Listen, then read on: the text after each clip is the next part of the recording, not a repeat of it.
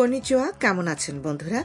এনএচকে word Japan থেকে সহজে জাপানি ভাষার অনুষ্ঠানে সবাইকে স্বাগত জানাচ্ছি আমি তনুশ্রী বিশ্বাস।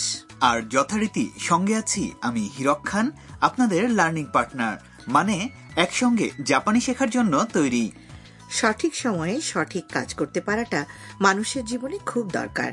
তাই আজ ছত্রিশতম পাঠে আমরা শিখব, কটা থেকে কটা পর্যন্ত কোনো কিছু পাওয়া যাবে বা করা যাবে ইত্যাদি জাপানিতে জিজ্ঞেস করার উপায়।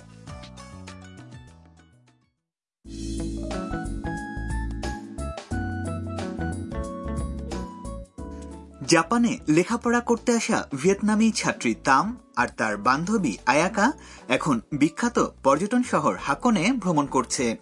রাত যাপনের জন্য তারা জাপানি ধাঁচের একটি সরাইখানায় উঠেছে, যেটিতে হট স্প্রিং বা উষ্ণ প্রস্রবণ আছে। চেক ইন করার পর একজন পরিচারিকা তাদের নির্ধারিত রুমে এগিয়ে দিলেন।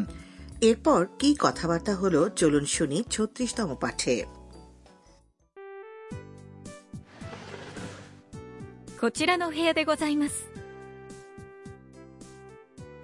お風呂は何時から何時までですか 朝6時から夜12時までです タム、日本の温泉入ったことあるいいえ、初めてです。楽しみです。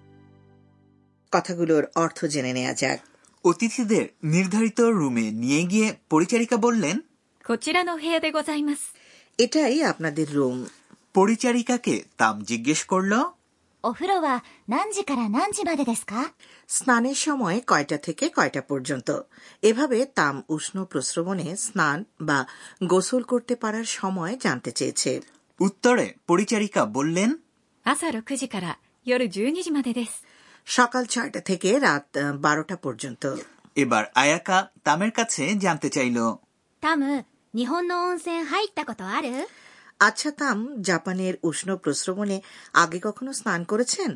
উত্তরে তাম জানালো। না এটাই প্রথমবার। তাই আগ্রহ নিয়ে অপেক্ষা করছি। উষ্ণ প্রস্রবণ বা হট স্প্রিং সংযুক্ত সরাইখানায় থাকতে পেরে তামকে বেশ খুশি মনে হচ্ছে। হ্যাঁ আসলেই তাই। হাকনে হচ্ছে এমন এক রিসোর্ট টাউন যেখানে এ ধরনের হট স্প্রিং সংলগ্ন হোটেল বা সরাইখানা অনেক আছে।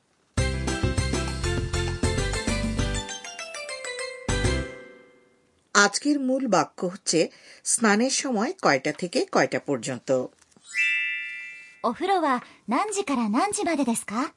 এই প্যাটার্ন শিখে নিলে আপনি দরকারি কাজটি করার উপযুক্ত সময় জেনে নিতে পারবেন। প্রথমে চলুন বাক্যটির অর্থ জেনে নেওয়া যাক। ওহুরো মানে হল স্নানাগার বা গোসলখানা। তবে এক্ষেত্রে এটি দিয়ে উষ্ণ প্রস্রবণের বৃহৎ গণ স্নানাগারকে বোঝাচ্ছে। এরপরে নানজি। মানে হল কয়টার সময়? সময়ের পরে খারা এবং মাদে? পার্টিকেল দুটির অর্থ যথাক্রমে থেকে এবং পর্যন্ত।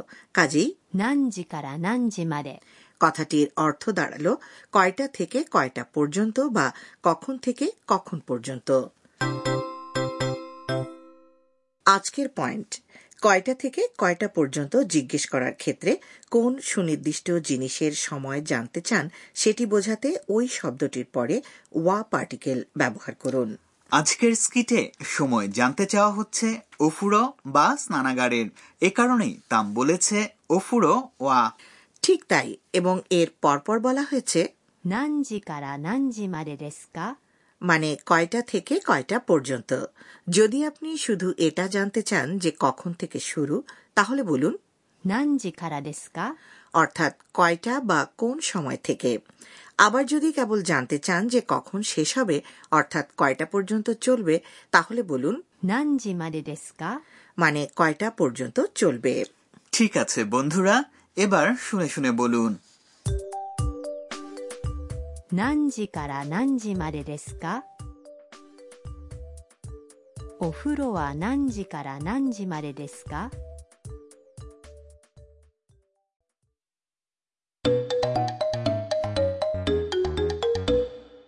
এবার একটি নমুনা সংলাপ শুনি হোটেলের অভ্যর্থনা ডেস্কে এক ব্যক্তি সময় জেনে নিচ্ছেন すみません。明日の朝食は 何時から何時までですか 6時から9時半までになります সংলাপে কি বলা হচ্ছে তা এবার জেনে নেওয়া যাক すみません。 মাফ করবেন 明日の朝食は何時から何時までですか আগামীকাল সকালের নাস্তা কয়টা থেকে কয়টা পর্যন্ত চলবে 明日 মানে হলো আগামীকাল এবং 朝食 অর্থ হলো প্রাতরাশ বা সকালের নাস্তা 6時から9時半までになります ছয়টা থেকে সাড়ে নয়টা পর্যন্ত 6時 মানে হলো ছয়টার সময় ছয়টা বাজে 9時半 মানে হলো সাড়ে নয়টা কাজেই 6時から9時半まで কথাটির অর্থ দাঁড়ালো ছয়টা থেকে সাড়ে নয়টা পর্যন্ত লক্ষ্য করুন এর পরে আছে になります যা আসলে ব্যবহার করা হয়েছে です কথাটির পরিবর্তে সাধারণত গ্রাহকদের সঙ্গে কথা বলার সময় এই মার্জিত অভিব্যক্তি ব্যবহার করা হয় শ্রোতা বন্ধু এবারে আপনাদের পালা শুনে শুনে বলুন 明日の朝食は何時から何時までですかすみません明日の朝食は何時から何時までですか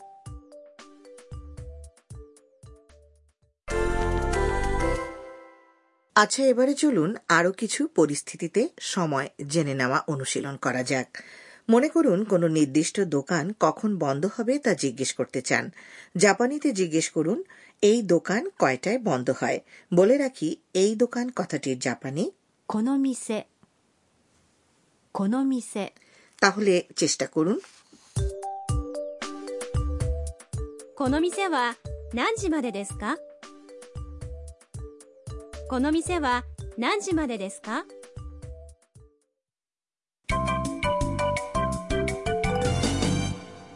এবারে আজকের বোনাস বাক্য জাপানি হট স্প্রিং এ স্নানের কোনো পূর্ব অভিজ্ঞতা আছে কিনা সেই প্রশ্নের উত্তরে তাম এই কথাটি বলেছে 初めてです শুনলেন আজকের বোনাস বাক্য 初めてです যার অর্থ এবারই প্রথম বা এটাই হচ্ছে আমার প্রথমবার এবার আপনারাও শুনে শুনে বলুন 初めてです এ পর্যায়ে আরও একবার আমরা শুনব আজকের স্কিট こちらの部屋でございますお風呂は何時から何時までですか朝6時から夜12時までですタム日本の温泉入ったことあるいいえ初めてです楽しみです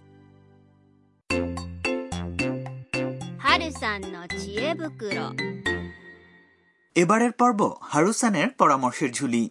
আজ আমরা জানব কীভাবে হট স্প্রিং বা উষ্ণ প্রস্রবণে স্নান করতে হয়। জাপান ভ্রমণকালে আপনারা অবশ্যই কমিউনিটি হট স্প্রিং অথবা গণ স্নানাগারে গিয়ে চেনা অচেনা লোকজনের সঙ্গে স্নান করার অভিজ্ঞতা লাভ করতে পারেন। জাপানের কমিউনিটি বাঁধগুলো পুরুষ ও মহিলাদের জন্য আলাদা করে ভাগ করা থাকে। প্রতিটির প্রবেশপথে টাঙানো পর্দায় একটি করে কাঞ্জি অক্ষর দিয়ে বোঝানো হয় পুরুষ 男 অথবা মহিলা। 女 কাজেই এই দুটি কাঞ্জি শিখে রাখলে খুব কাজে লাগবে। যাই হোক এরপরে জুতো খুলে রাখুন আর সমস্ত জামাকাপড় খুলে নেমে পড়ুন প্রস্রবণের উষ্ণ কোমল জলের। আমার মনে হয় এভাবে বিনা বস্ত্রে স্নান করতে কেউ কেউ সংকোচ বোধ করতে পারেন। সাঁতারের পোশাক চলবে? সাধারণত না। এবার স্নানের নিয়ম বলে দিচ্ছি। প্রথমে নির্ধারিত স্থানে থাকা শাওয়ারের মাধ্যমে পুরো দেহ ধুয়ে নিয়ে তারপর জলে নামতে হবে। আপনার গা মোছার জন্য হ্যান্ড টাওয়েলও প্রস্রবণের জল থেকে বেশ কিছুটা দূরে রাখবেন, আর মাথার চুলও যেন অবশ্যই পানির উপরে থাকে। মনে রাখবেন, প্রস্রবণের জল পরিষ্কার রাখলে সবার জন্য মঙ্গল। বাহ! বিবরণ শুনে ইচ্ছে হচ্ছে এখনই জাপানি হট বাথে গা ডুবিয়ে আনন্দ উপভোগ করি।